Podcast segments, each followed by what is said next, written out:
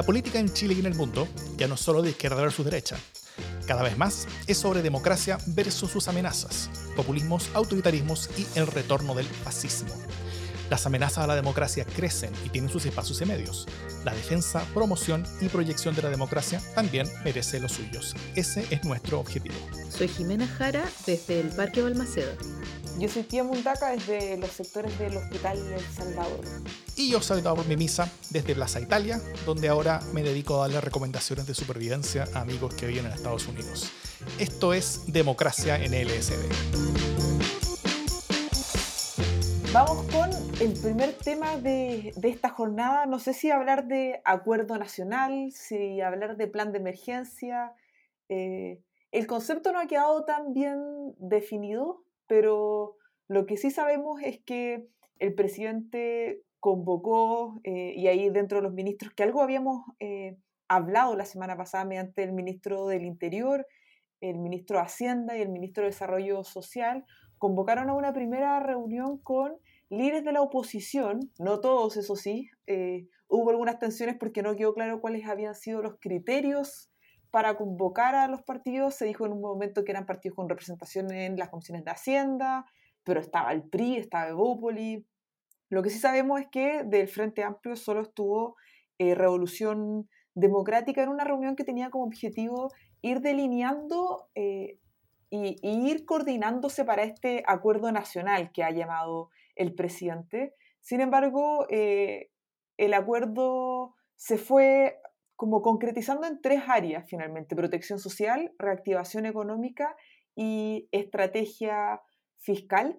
Este plan, que yo creo que el que ha sido más activo en, en acotarlo, al menos públicamente, ha sido Heraldo Muñoz, el presidente del PPD, que salió diciendo que que es un plan de emergencia, en verdad, y, eso es lo que se acordó con, el gobierno, eh, porque no están hoy día las condiciones para entrar a la discusión sobre un acuerdo nacional económico y social, que eso es para el futuro, que hoy día hay una emergencia que requiere estas tres áreas de forma específica.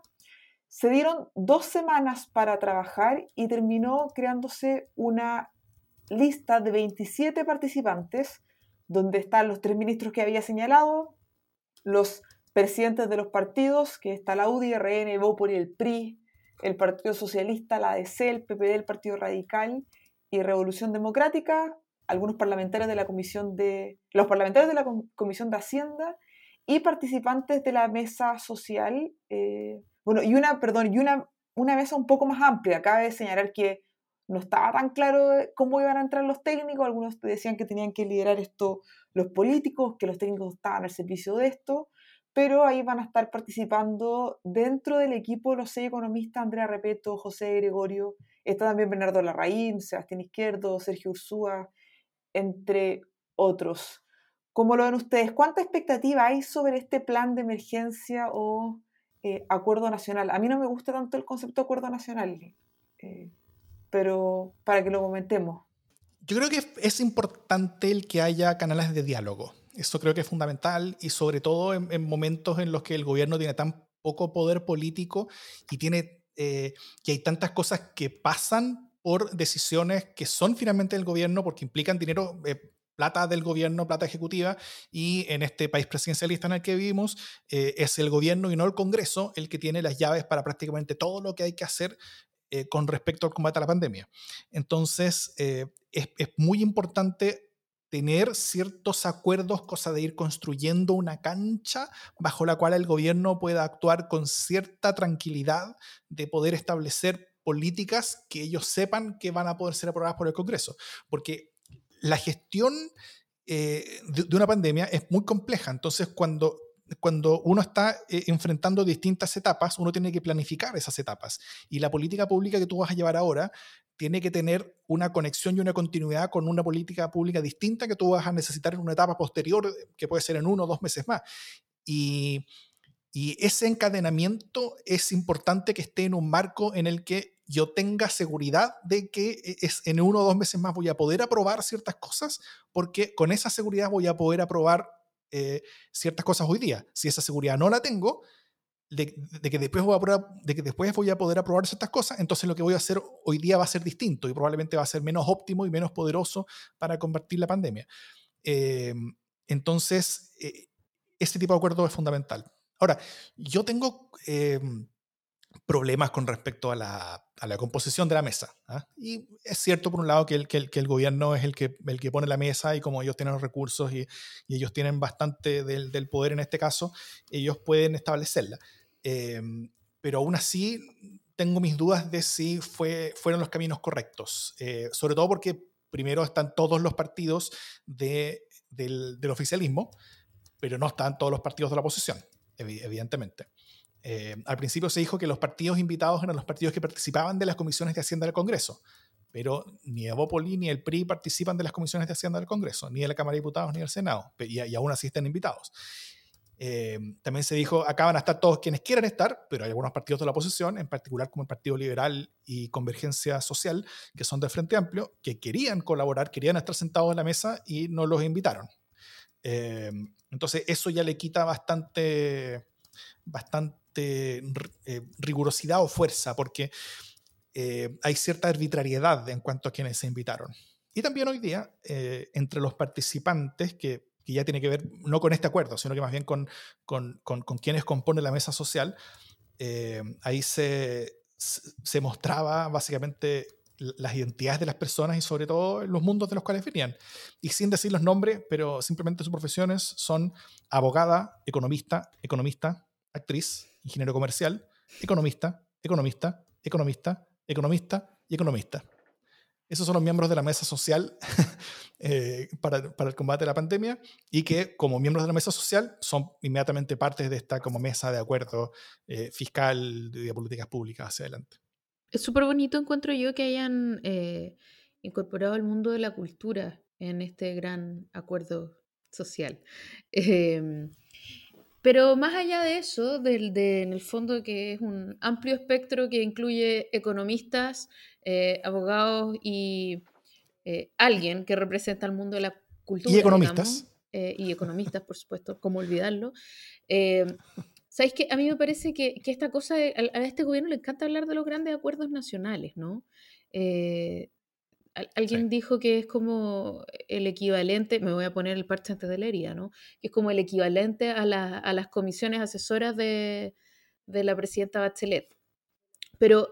Eh, Eso lo dije yo en el programa pasado, de hecho. Ah, lo dijiste tú en el programa pasado. ¿Viste? Para que veas que te escucho. ¿eh? eh, pero, pero más allá de eso, que es cierto, digámoslo, eh, esta cosa de los grandes acuerdos nacionales se basa en un mínimo de confianza de lado y lado, ¿no? Eh, entonces es súper, es, es, ideal, sería genial que para un gran acuerdo nacional haya partes que acuerden y luego ese acuerdo se cumpla, ¿no?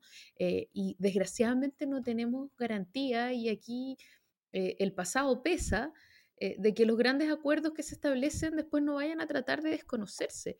Y eso a mí me parece complicado. Entonces, ¿por qué no tratamos de hablar de un plan de emergencia, que es lo que ha venido tratando de hacer la oposición, ¿no?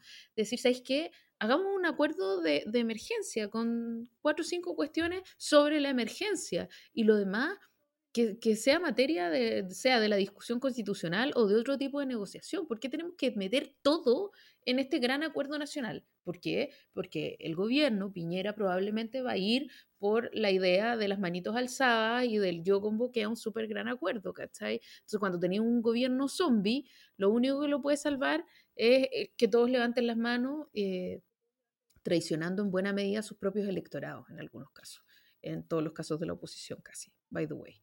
Eh, entonces, eh, este gran acuerdo nacional es para el, para el gobierno un súper salvataje y para la oposición una trampa, una trampa mortal. Eh, entonces es complejo porque es, también es necesario dialogar, estoy de acuerdo contigo, Davor, pero ese diálogo no puede ser un diálogo sobre todo.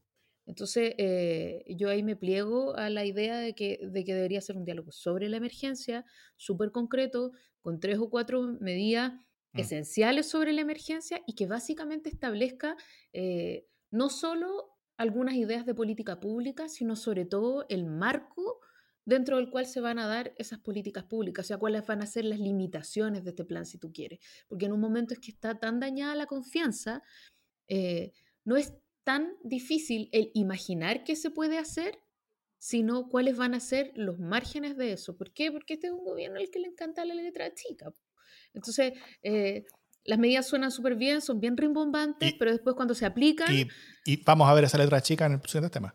Exacto, ¿cachai? Entonces, eh, creo que el gran problema acá es la letra chica, no es eh, decir, hoy sabéis que evidentemente que vamos a tener que salir en, en, apoyo de las grandes empresas incluso y de las pymes.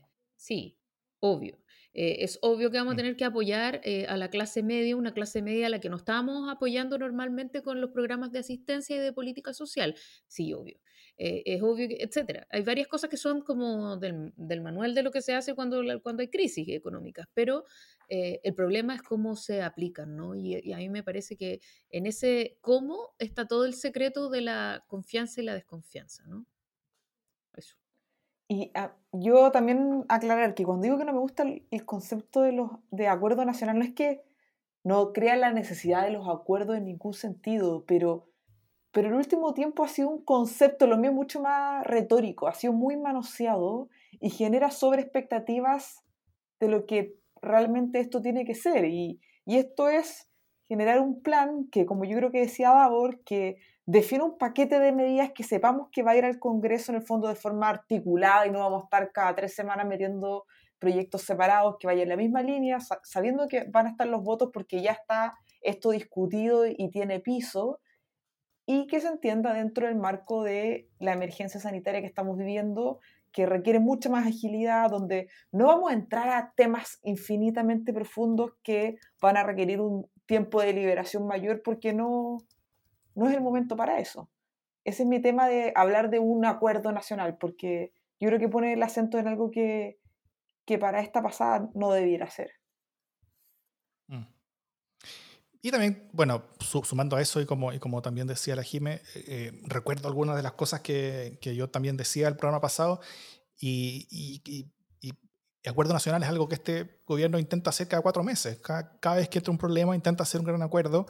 Eh, eh, pero, el, pero el acuerdo lo marca de una manera bien complicada, en, donde la misma palabra acuerdo se convierte en un impedimento porque a lo que está invitando no es a un acuerdo, sino que lo que está invitando es como a venir a firmar una hoja que ya está menos escrita. Y eso no es un acuerdo. ¿ah? Eh, el, el espacio de negociación que, existe hoy día es el Congreso. Y, y, es un Congreso muy activo. El Congreso que tenemos en Chile es uno que, que ha estado aprobando leyes y discutiendo leyes eh, a un ritmo que no se veía, yo creo que en décadas en, en, en, en el país. Realmente están trabajando y se están sacando la cresta. Recordemos que eh, desde creo que octubre, que terminaron las, las, semanas distritales y están trabajando permanentemente en el Congreso, sacando leyes, haciendo, eh, haciendo legislación. Y, eh, y, eso se nota en cuanto a la productividad. Ha sido gigantescamente productivo. Ahora, también la, la, carga de trabajo y, y, la necesidad de esa productividad es, es, es, también muy alta por todas las cosas que están pasando en las cuales se necesitan muchas leyes. Hay que hacer muchos ajustes para muchas cosas y hay que hacer posibles muchas cosas que antes no eran posibles. Eh, pero, pero en ese contexto, el, el, al final, el sacar las cosas de ese Congreso donde el gobierno tiene minoría y ponerlas en un esquema y una cancha que es mucho más favorable a sus propias ideas, claro, es algo que, ellos legítimamente pueden hacer. Pero, eso hay que hacerlo con, con cierta eh, ponderación en cuanto a las expectativas y también en cuanto a las etiquetas que se utilizan. Eh, y claramente acuerdos no son.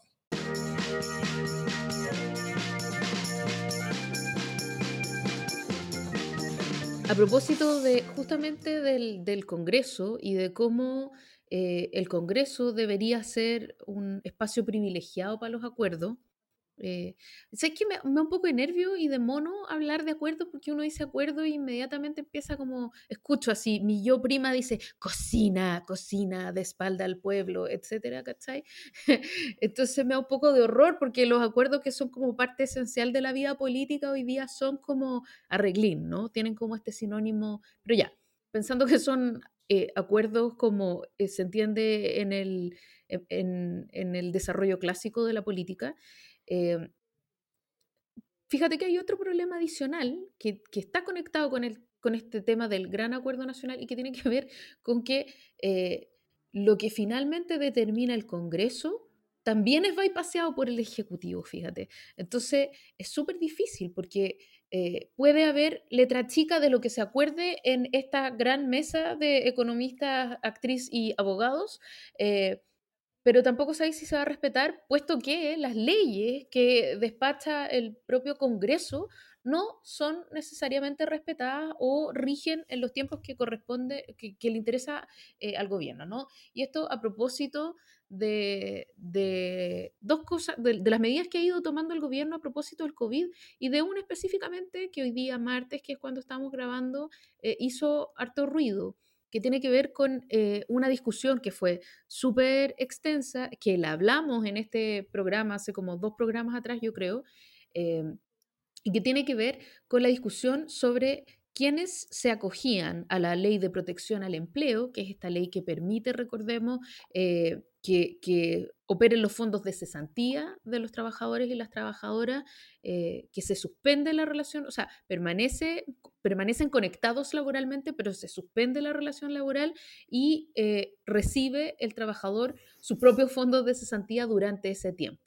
Eh, y ya lo examinamos exhaustivamente, hablamos de cómo eso precariza a los trabajadores, de qué pasa si efectivamente después igual los, los despiden, etcétera, etcétera. Pero no voy a eso, voy al hecho de que, em, de que a propósito de lo que hizo Sencosud de acogerse a la ley de protección al empleo y retirar utilidades, se produjo esta discusión que tenía que ver con que eh, las empresas que se acogieran a la ley de protección al empleo no podían retirar utilidades. Eh, y no podían retirar tampoco ese mínimo 30% que faculta la ley, etc. No podían.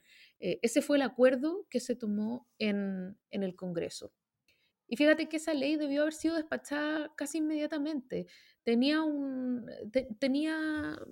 Se demoraba un par de días en darse la vuelta completa y debía haber sido despachada. Pero, eh, sin embargo, aprovecharon el plazo máximo para poder despacharla. ¿Por qué?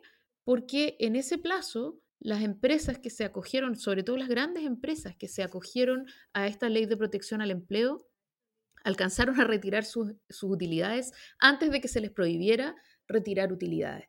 Entonces terminó siendo eh, una sinvergüenzura sin límites. Hoy día mismo eh, nos contaba Davor, bueno, nos mandó el, link eh, a un artículo de CIPER que, que, se publicó hoy día justamente de Nicolás Sepúlveda y que dice que cinco grandes constructoras repartieron utilidad aunque se beneficiaron con la suspensión de contratos de sus trabajadores. ¿Por qué? Porque estábamos en este interregno eh, sin ley, en el que podían echarse la plata al bolsillo eh, y seguir vinculados con sus trabajadores, con la plata de sus propios trabajadores, que son estos fondos de cesantía. ¿no? Entonces, eh, me parece espantoso, espantoso, y, de esas cosas se habla poco, entonces se, nos, se pide que, que todos colaboremos, que seamos parte de un espíritu de unidad eh, pero finalmente se le siguen haciendo zancadillas eh, a la clase media, a los trabajadores y no a los otros, ¿no? Eh, fíjate que ahora el gobierno acaba de dar pie atrás, pero igual es súper decidor este impulso que tuvo el gobierno de reducir las licencias médicas de 14 días a 10. Em, solamente para contar que Salfa Corp repartió 6 mil, o sea, 6,9 mil millones de pesos, mientras tiene a 1.277 trabajadores con contratos suspendidos. Ingebec repartió 4,2 miles de millones, eh, mientras tiene a 1.289 trabajadores con contratos suspendidos. Besalco repartió 4 mil millones con 600, casi 650 trabajadores con contratos suspendidos. Socobesa tiene a 125 trabajadores suspendidos y repartió 7 mil millones y así con Tecnofast, Valparaíso Sporting Club y muchas otras empresas también que, que han seguido con eso. Y tal como hablamos, solamente recordar el, el, contexto, eh, tener a trabajadores suspendidos es darle un bailout, una ayuda a la empresa con los ahorros de sus trabajadores. Y que las empresas repartan utilidades al final es directamente eh, tomar plata de esos ahorros de los trabajadores y ponerla en los bolsillos de los dueños de la empresa. Eso es básicamente la, transferencia de recursos que se utiliza. Y, bueno, esas empresas ahora tendrán que responder tal como respondieron varias otras, pero sobre todo tienen que responder al gobierno sobre por qué se demoró y a ver si hay algún tipo de coordinación, si le avisaron por debajo que se iban a demorar, si hay algún tipo de, conversación al respecto, eh, porque realmente, o sea, a ver, está bien que el gobierno se preocupe de ayudar a las grandes empresas que lo necesiten y que están a punto de quebrar y que son importantes y que son estratégicas. Eso, eso vamos a tener que hacerlo como país. Eh, va a ser complejo, va a ser difícil. Pero, pero eso se hace arriba de la mesa, se hace transparentemente, se hace con una conversación al respecto. Eh, no se hace a la mala, como esto parece haber sido. Y, y esto es complejo porque lo que esto genera no es tanto un gobierno preocupado de las consecuencias económicas de la pandemia y que por lo tanto llega a acuerdo eh, eh, eh, con, el Congreso con respecto a la forma de ayudar y colaborar con las grandes empresas para que no quiebren, sino que lo que genera es otro relato. Es el gobierno de las empresas pensando en las empresas, beneficiando a las empresas con la plata de los trabajadores, intentando eh, hacerse los pillos con un rato, demorando una ley aprobada por el Congreso que iba a cerrar este agujero que el gobierno junto con las empresas aprovecharon para hacer este negocio. Y eso es complejo. No quiero que quede fuera de este mismo análisis este tema de las licencias médicas, ¿no? Que, que es el, el haber reducido eh, de 14 a 10 días, increíblemente el periodo de, cuarentena, o sea, somos el único país que hace cuarentena, que, debería hacer cuarentena de 10 días, cuando son evidentemente 15 eh, mínimo, eh, o de 14. y es súper simple, básicamente las ISAPRES, y quienes están en ISAPRE lo saben, las licencias se pagan enteras cuando son 14 días, y se pagan solo 7 días si son 10 de licencia. Por lo tanto, reduciendo la cuarentena de 14 a 10 días, eh, les reducía a las ISAPRES el costo en 7 días de trabajo para cada persona que tenía licencia, ¿no? Eh, por supuesto, eso generó una tremenda discusión y esa tremenda discusión hizo que el ministro Mañalich, eh, me atrevo a decir ya bastante debilitado, echara a pie atrás y decir que eso todavía no se va a aplicar. Y ese todavía entonces deja en suspenso una tremenda amenaza de cuándo se va a empezar a aplicar. Ahora sí les devuelvo la palabra, perdón por habérmela apropiado. No, que justo iba a ir al tema de la ISAPRE.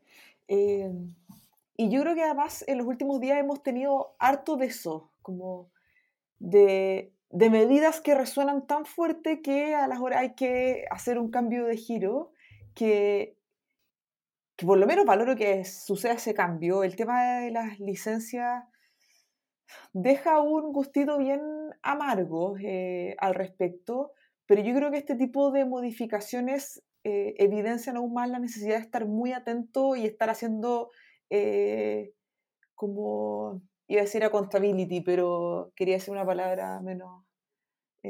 pero bueno, es hacer eso finalmente, como no tener miedo al final ir evidenciando lo que a uno no le parece. Yo creo que como la sociedad civil organizada, el ciudadano que hoy día te dice, oye, esto no estuvo tan bien, eh, se hace más relevante porque en tiempos de crisis yo asumo que el gobierno quizás no tendrá todos los canales de conversación abiertos para que se, se prendan las luces de que esto no va a estar bien y lo tiran. Entonces, si es que ellos no van a estar atentos, tenemos que estar nosotros lo suficientemente atentos.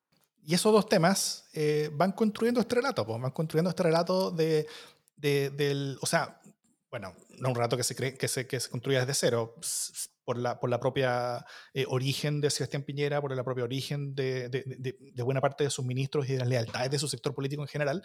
Es un gobierno de empresarios, eso, se, eh, siempre se ha entendido así, pero el problema eh, de, que de reforzar esta imagen durante la pandemia es que le resta confianza a las cosas que hace el gobierno, porque las personas van a decir, van a, van a empezar a poner en duda las medidas de combate a la pandemia de, bueno, pero esto lo hacen para protegerme a mí o para proteger a mi jefe y a la empresa.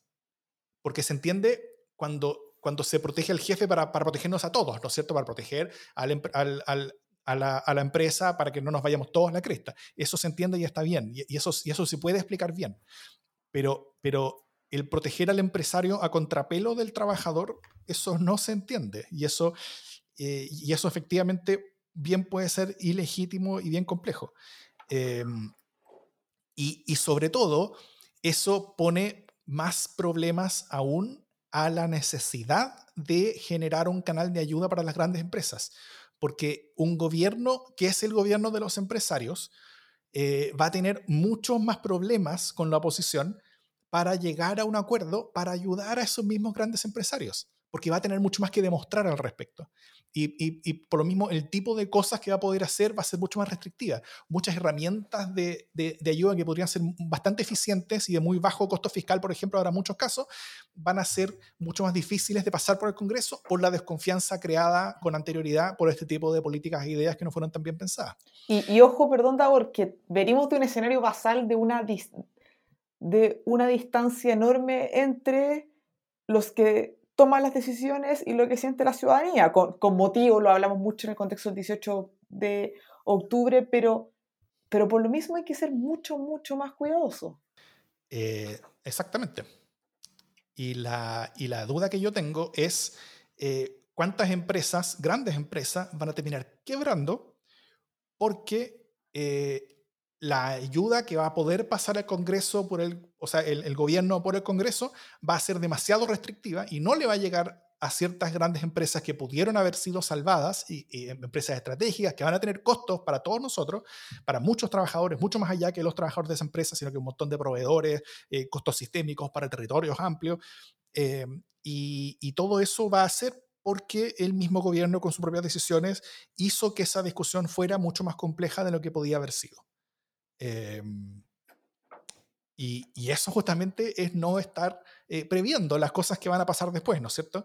Eh, un, gobierno que, actúa estratégicamente tiene que estar pensando en cuáles son sus debilidades, tiene que estar pensando en intentar salvar esas debilidades, estar demostrando tempranamente un mayor compromiso con los trabajadores que con los empresarios, por ejemplo, para de esa manera, cuando llegue el momento de ayudar a los empresarios, tengan mucho más espacio político para poder lograr muchas más cosas de las que van a poder lograr ahora.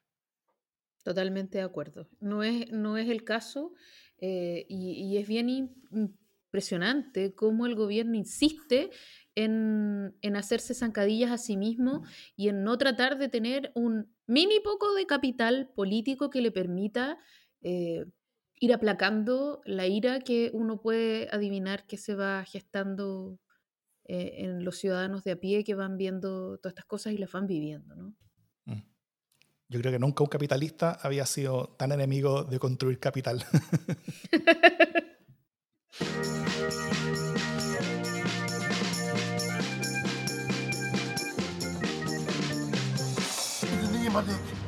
I can't breathe shit. Bro, get up, get in the car, man. I will. Get up, get in the car. I can't move. I've been waiting the whole thing, man. Get up, get in the car. Mama. Get up, get in the car right. I can't. Desde la ejecución extrajudicial de George Floyd en Minneapolis el 25 de mayo, Estados Unidos se han vuelto en una creciente escalada de protestas eh, con un componente de violencia. Algunos de estos componentes nos resultan familiares con lo que vimos en Chile y con lo que pasa en Chile, otros no tanto. Entre lo familiar sobre lo que ocurre en la calle es que las protestas son por un hecho local que se esparcieron nacionalmente e incluso internacionalmente. Hoy día había escenas de, Holanda, por ejemplo, de mucha gente eh, marchando. Un componente también principal de protesta pacífica y en algunas partes seguida de algo de violencia, incluso saqueos. Eso también lo vimos acá. Una respuesta policial que en algunas partes ha provocado más violencia como reacción que calmado los ánimos o conseguir orden y seguridad. Eso también lo vimos acá un presidente que ha provocado más violencia con sus palabras y reacciones en vez de provocar paz y calmar las aguas y los ánimos. Eh, eso también lo vimos acá. Ahora, hay, que hacer una salvedad relevante, yo creo, ahí. No era la intención de Piñera empeorar la situación en octubre. Eh, eso lo, eh, él, empeoró la situación a su pesar y a su detrimento, ¿ah? por, el, incurrió en costos enormes por haber empeorado la situación, por sus propias falencias de personalidad y liderazgo. Pero Trump, me temo, sí cree que incendiar la pradera y provocar muerte y destrucción va en su beneficio electoral. Y en una de esas puede que tenga razón. El caos acomoda a Trump, a Piñera no necesariamente. Eh, entonces, en ambos casos hay presidentes pirómanos, uno por accidente y el otro por intención y convección. Em, pero creo que vale la pena revisar las similitudes más de fondo, no las que tienen que ver con la protesta misma, sino las que tienen que ver con las causas inherentes del levantamiento social en Estados Unidos y que tienen un potente correlato en Chile. No son las mismas causas del levantamiento en Chile, ¿ya? Pero, pero las causas de Estados Unidos son cosas que también existen acá. Y estamos viendo a mucha gente hoy día con el, con el Blackout Day y, y, poniendo sus, sus, cuentas sociales en, en, negro y cosas así, em, pero, pero que a nivel nacional no tienen una actitud tan solidaria con, con, personas de otras razas, con inmigrantes y con, y con, cosas que tienen, que tienen que ver con las razones de fondo por las cuales Estados Unidos se está levantando. Em, obviamente, una de estas razones y causas de fondo es el racismo, eso es evidente.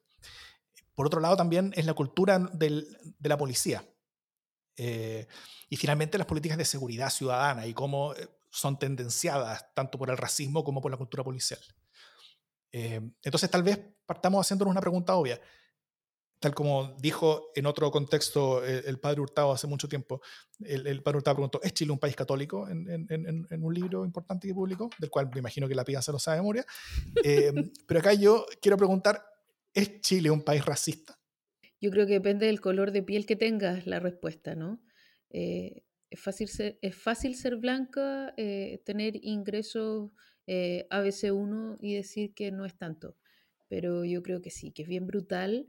Em, lo, vivimos cotidianamente a propósito del, flujo de la migración, pero también ha sido una larga historia que tiene que ver con, con regiones casi completas y con ciertamente con los pueblos indígenas, que fueron los primeros, las primeras víctimas de nuestra historia infame de, racismo. ¿no?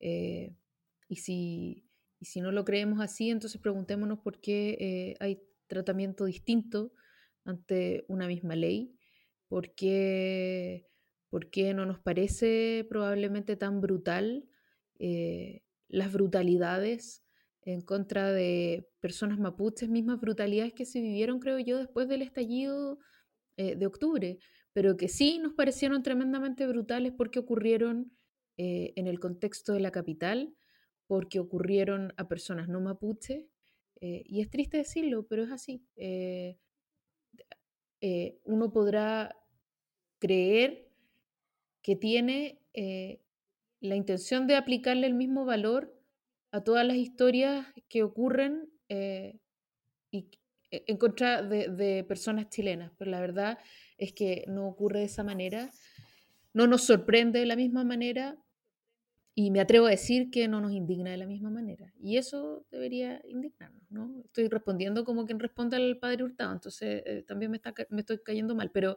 pero sí, creo que somos infumablemente racistas.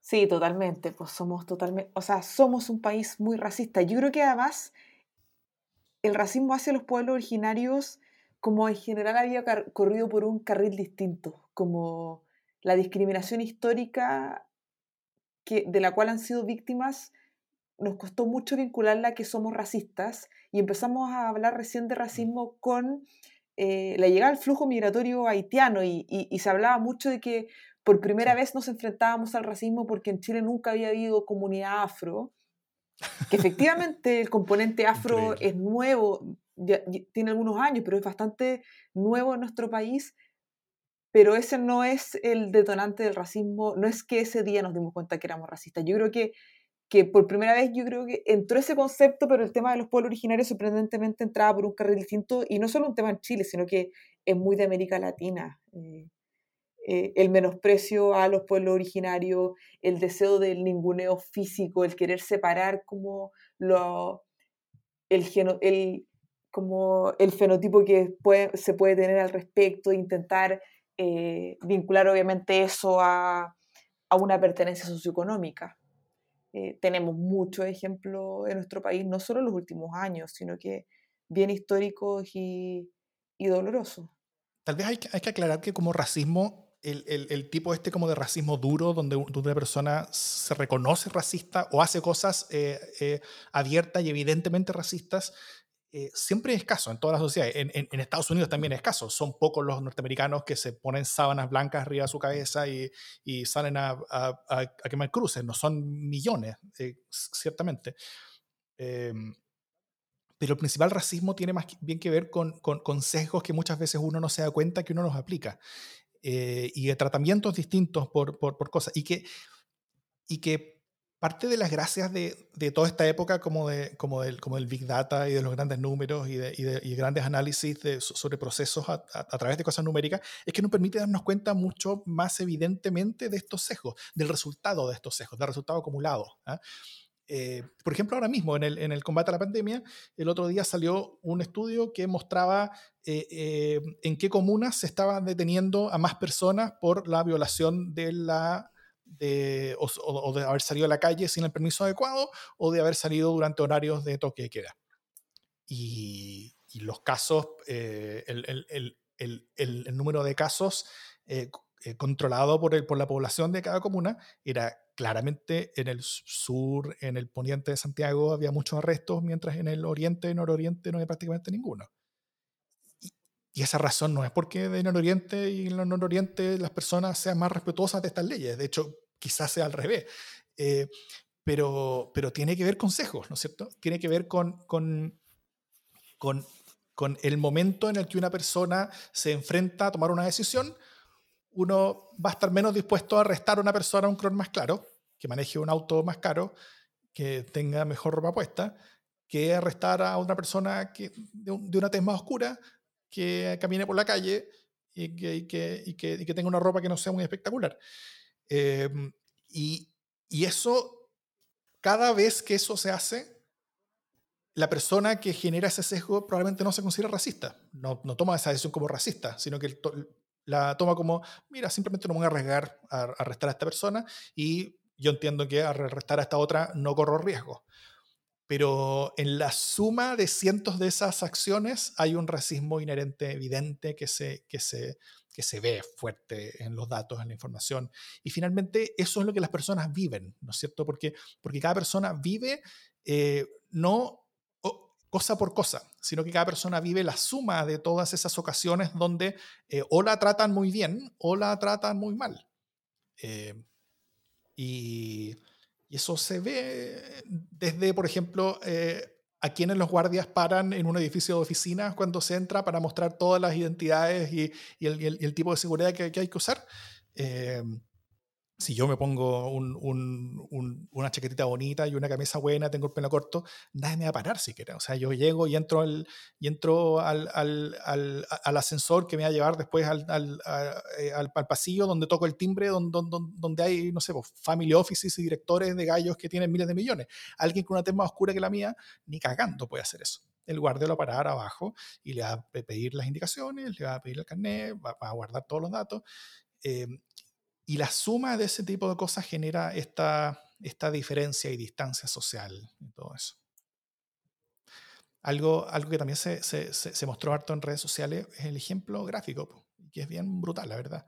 Laura Vicuña, beata local de bellos rasgos indígenas, eh, que pasó a la posteridad con, con, con, con tez blanca y ojitos claros, porque la pintaron de una manera distinta. Uno ve la foto de Laura Vicuña y uno ve como la imagen de la estampita de Laura Vicuña, la estampita que, se hizo para que las personas la veneraran, que se colgaba como beata en, las iglesias, que, las personas la tienen en la casa, etc.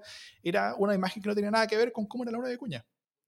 Era una imagen de una niña europea, de ojos claros, cuando en verdad Laura Vicuña era una mujer, una niña jovencita, eh, evidentemente de rasgos indígenas, que no tenía nada que ver con la imagen que se mostró. Porque se limpió esa imagen, ¿no es cierto? Porque a lo que se iba a rezar no era una mujer más indígena, sino que era más bien una mujer europea. Eso es lo que se esperaba. Eso es lo que lo hacía eh, aceptable. Y eso es duro y es doloroso, yo creo. Y, marca también eh, la, gigantesca y dolorosa historia de racismo gigantesco y brutal que tenemos en Chile, que se evidencia mucho en cómo la policía trata eh, y ha tratado durante décadas y desde siempre probablemente a las poblaciones indígenas en el sur de Chile. ¿Y qué es racismo y es clasismo? ¿ah? Sí, eh, y en esa misma línea, como en nuestro país yo creo que estamos entrando en esto de a poco. Eh, hay, bueno, hay gente que lleva mucho tiempo trabajando. La María Emilia Tillú, que es una académica de la Universidad de Chile, lleva mucho tiempo investigando y trabajando sobre micro, racismo Pero lo que justo señalaba la Jime cuando decía es clasismo es al final hay que reconocer eh, que hay una relación entre distintas identidades, entre distintas experiencias que van detonando eh, tipos de discriminación. En Estados Unidos hay una tradición de, estudio mucho más larga en esto, pero finalmente es reconocer que hay identidades eh, como por ejemplo la raza, el género, el grupo socioeconómico, la condición sexual, que van definiendo experiencias y discriminaciones que generan particularidades. Eh, es muy distinto ser una mujer negra que un hombre negro. Y, obviamente ahí la raza se intersecta con, con, el género de una forma que genera una experiencia de discriminación distinta. Y, y ojalá en nuestro país podamos seguir profundizando estos temas porque van complejizando efectivamente la discusión y hacen que puedan haber respuestas más concordantes con las distintas realidades que están experimentando personas que son discriminadas día a día. Solo, solo muy, muy, brevemente, eh, hoy Oscar Contardo en Twitter hablaba sobre cómo se dice racismo en Chile ¿ah? eh, y, dio hartos ejemplos, están muy buenos. Eh, voy a leer algunos. Dice, por ejemplo, en Chile racismo se dice buena presencia. En Chile racismo se dice cuando niño era rubio. Se dice tiene ojitos de patrón. Se dice la guagua es morena, pero simpática. Eh, se dice aquí no había negros porque se morían cuando cruzaban la cordillera. No ve que no están acostumbrados al frío. Eh, y son cosas que están completamente metidas en la cultura chilena, que es una cultura profundamente racista. ¿Para qué vamos a hablar del es blanquita, no? Es blanquito, es negro. Es siempre como el diminutivo, ¿no? En fin. Em, y sobre los siguientes temas. Em, por ejemplo, en la cultura de policía. Sobre todo cuando son tensionadas por protestas, ¿no es cierto? Al, final, como el, talante de un cuerpo policial se pone en juego no cuando las cosas son normales, sino cuando las cosas son anormales, cuando hay gigantesca tensión encima. Y eso lo estamos viendo hoy día en Estados Unidos. Y lo hemos visto, lo hemos visto vimos también en Chile en, en octubre, cuando el mismo pueblo que la policía supuestamente existe para defender se levanta en contra de la misma policía esta policía se frustra, ¿ah? se rompen sus vínculos doctrinarios de servicio, se genera una reacción en contra de la propia población, a la que tratan con desdén e incluso con odio en, algunas ocasiones.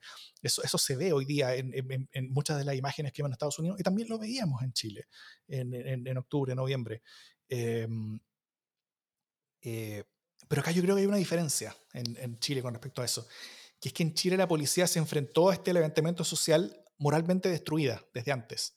Antes Estados Unidos tenían ciertos problemas, etcétera. Allá creo que la policía tiene un problema de racismo institucional que es mayor que acá, y eso tiene que ver con que el racismo en Estados Unidos es más profundo que en Chile. Pero, eh, si bien es, es, es, igualmente existente eh, en, en, en, ambas partes, eh, allá es, mucho más evidente y es mucho más parte de la historia, es mucho más parte como de la construcción nacional el racismo. Acá ha sido mucho más como, como por debajo, ¿ah? como, como ciertas culturas como, como secundarias. Después de revelarse todo lo concerniente al caso Huracán con implantación de pruebas, justamente para glamorizar a minorías étnicas, no es, casualidad que haya sido con esos pueblos con los cuales se hicieron ese tipo de prácticas, y luego los ya varios casos de corrupción que han, involucrado al tomando con cifras históricas de dinero robado, Carabineros llegó a este levantamiento con una mentalidad de sálvese quien pueda. ¿ah? Y, y así fue como golpearon y enseguecieron a tantos en Chile. Quizás por eso en Estados Unidos hemos visto tantas imágenes de policías empatizando con quienes protestan, incluso algunos uniéndose a las protestas, sacándose el, uniforme, uniéndose, eh, jefes de policía levantando su mano, cuerpos enteros de policías de pueblos chicos arrodillándose junto con los que, quienes protestan, levantando carteles, eh, eh, llamando al abuso, al, al, fin del abuso racial de las policías en Estados Unidos. En Chile no vimos nada de eso. Em, y eso yo creo que solamente demuestra el, tamaño del desafío que tenemos por delante cultural en nuestros cuerpos de, policía y carabineros, eh, que, que, es un problema que, recuerdo, no estamos abordando y no hemos hecho. Esta reforma gigantesca que tanto hablamos en este programa, que era muy necesaria en carabineros, reforma cultural, reforma institucional, no se ha empezado a hacer.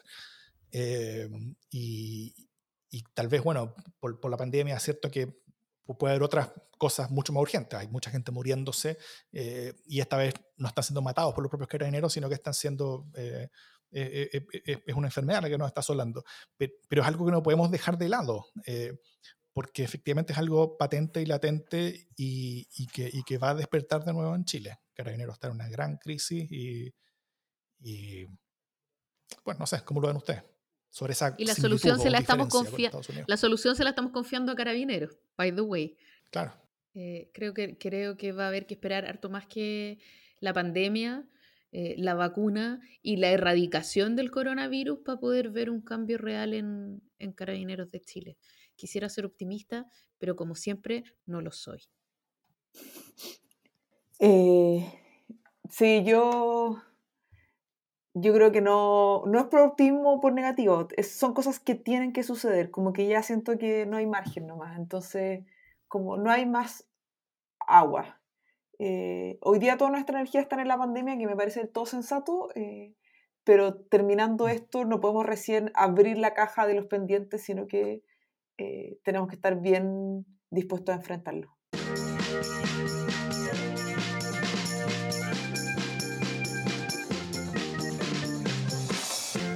Buenas noticias. Eh, yo creo que como equipo tenemos una buena noticia. Ya es pública, por supuesto, así que podemos hablar de ella. ¿Quieres que la diga yo, Jime, o la dices tú? Porque uno de los dos tiene que decirla. Sí, yo, yo encuentro que hay que felicitar. Acá yo ya me tomé mi correspondiente vodka, así que lo estoy desclasificando, pero, pero fue mi manera de celebrar eh, el nuevo puesto de nuestra queridísima Pía. Eh, felicidades porque asumió como directora ejecutiva de espacio público eh, y, nada, se viene una tremenda misión. Qué que bueno que estés a cargo, Pía, eh, en ti confiamos, sobre todo eh, en un momento en el que los partidos políticos parecen quitarle un poco el poto a la jeringa a la discusión donde más duele. estás en un espacio privilegiado que ha dado harto que hablar y que yo sé que vas a seguir haciendo crecer. Así que aplauso y nada, cuéntanos cómo, cómo estáis, cómo te sentís, Gaia. Es que me encantaría que la gente viera la cara de la Jime hablando, como... Eh, no, muchas gracias, estoy muy contenta, eh, muy contenta. Como decía la Jime, un tremendo privilegio trabajar en espacio público. Voy a mi segundo día laboral vía Zoom eh, es de las cosas más raras que me ha pasado comenzar un trabajo por Zoom, pero eh, sé al menos que no soy la única y eso anima y no hay nada que hacer tampoco, así que eh, bien, pues como intentar sumarse a un equipo muy bueno y seguir contribuyendo al debate público desde ahí, en tiempos que requiere ser activo en ello. Qué bueno. Comparto las felicitaciones y grande abrazo y mucha, mucho, mucho éxito por delante, porque en verdad lo que están haciendo allá es, es absolutamente clave, yo creo, en, lo que pasa hoy día en Chile y, y, está bien. pues Así que gracias por subirle el pelo a este humilde podcast. Eh, que desde ahora en adelante va a, ser, va a ser escuchado por todos esos medios que quieren pillar a espacio público en alguna cosa terrible, pero... No claudicaré. Eh, muy bien. Suerte con eso. Eh, Pía, ¿tienes alguna buena noticia? ¿Te parece poco? como ya entregué una muy buena noticia a este colectivo. Muy bien. Yo tengo una. Em, esto es una cosa que, que, escribí ayer en, otro grupo de WhatsApp y me lo felicitaron mucho, así que, así que creo que, que cabe como buena noticia. Yo fui de las que lo felicito.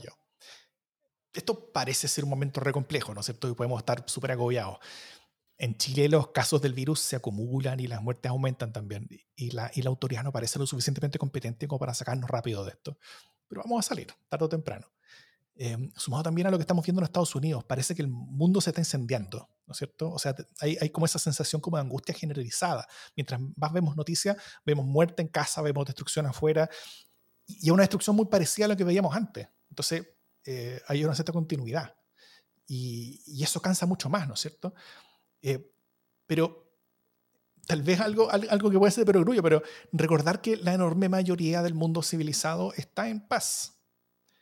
La están pasando mal por el virus, por supuesto, pero están en paz. Chile es tal vez una excepción a eso, al, llevar tantos meses de tanto movimiento, incertidumbre y momentos difíciles. Eh, es esperable que estemos traumatizados después de tantas cosas y que, y que conectemos lo que vemos hoy día en Estados Unidos también con lo que nos pasó por meses acá y proyectemos esas sensaciones como si no hubieran terminado nunca, ¿no es cierto? Eh, como si estuviéramos todavía lo mismo, pero ahora eh, a través de otro pueblo, a través de otras personas. la mayoría de las personas eh, veían todo lo que pasaba en octubre, noviembre diciembre en Chile desde sus casas y ahora lo ven igual, se, conectan de la misma manera a, través de, desde sus casas, a través de sus televisores con lo que está pasando en Estados Unidos en, en, caso de personas como, yo, por ejemplo, es distinto, porque yo veo lo que pasa en Estados Unidos y, y, después miro por la ventana y afuera no pasa nada. Pues, eh, antes efectivamente sí estaba la cagada y estaba la cagada acá, entonces era, era un poquito distinto. Em, pero, bueno, y, con todo eso realmente nos tocó una, una carta mala, o sea, una, una mala mano de cartas finalmente. Pero también tenemos varias buenas cartas para adelante cartas buenas, cartas bonitas de, de, tener un mucho mejor juego. Eh, al menos vamos a estar primero ya en las oportunidades. Vamos a, a, ser de los países que vamos a salir económicamente más rápido de todo esto. Tenemos una buena posición financiera, mucho más que la, que, de nuestros vecinos. Eso es por, de nuevo, como, todo el mundo dice de perogrullo, pero con mucha realidad, por décadas de buenas eh, administraciones de, de gobiernos responsables. Estamos en una posición relativamente buena para salir. Entonces, de todos los que van a sufrir, nosotros vamos a sufrir al menos económicamente de los menos. Al menos cuando terminemos este como sufrimiento sanitario, el, sufrimiento económico va a ser menor que, que otros países. Eh, y también vamos a tener una discusión constitucional que puede ser históricamente oportuna. Em, Estados Unidos yo temo que no va a volver a ser nunca más lo que era. O sea, nunca va a volver a ser este país ordenado, líder del mundo. Eso ya se fue. los 90 no van a volver. Pero nosotros sí podemos ser mucho más de lo que éramos mucho más y mucho mejores. Y tener esa oportunidad tan potente en nuestro futuro, yo creo que siempre es una, una, muy buena noticia. Estoy de acuerdo con ustedes. Tengo también una buena noticia. Eh, a pesar de que me siento profundamente herida porque acaban de confesar que tienen grupos de WhatsApp sin mí, eh, además escriben manifiestos sin mí eh, y, y, me siento súper discriminada por ser socialista pero los quiero igual y a pesar del dolor que siento en mi corazón por, por este nivel de marginación al que me estoy viendo eh, sometida, de todas maneras les quiero contar que una buena noticia para mí es que eh, el puente Racamalac, que es un, puente, el puente Condel, el puente del no, el ex puente de los candados, eh, están sacando los candados y me parece fabuloso, porque ya entre que se venía abajo con la cantidad de toneladas de fierro que tenía, porque ya no cabía un candado más en, en los lados. Eh, sin contar que había gente que seguramente tenía 3, 4, 5 y 10 candados ahí con distintas gente, eh, en distintos momentos de la vida ya la cosa se vuelve... No juguemos a las personas, por Se vuelve insostenible. No, yo no juzgo, solo digo que el peso era mucho, el peso del amor era demasiado. Entonces... La Grinch del amor. Que la gente tenga el terror de San Valentín.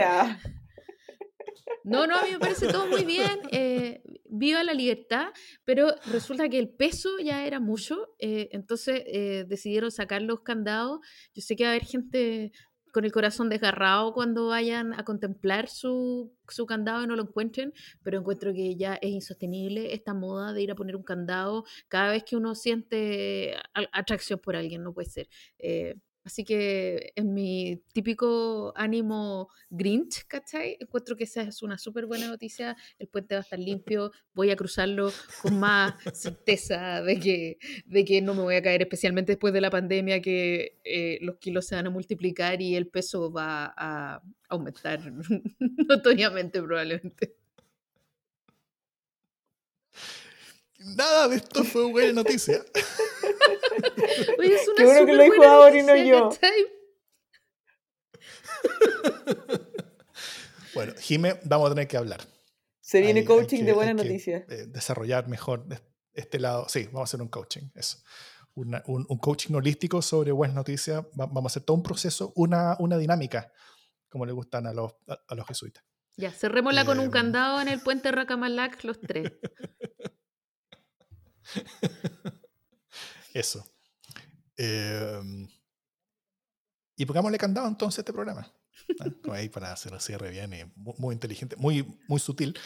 Eh, nos veremos, la, nos escucharemos la próxima semana. Recibimos sus comentarios en arroba democracia en LSD en Twitter, eh, sus recomendaciones temáticas em, y eso. Así que esto es democracia en LSD.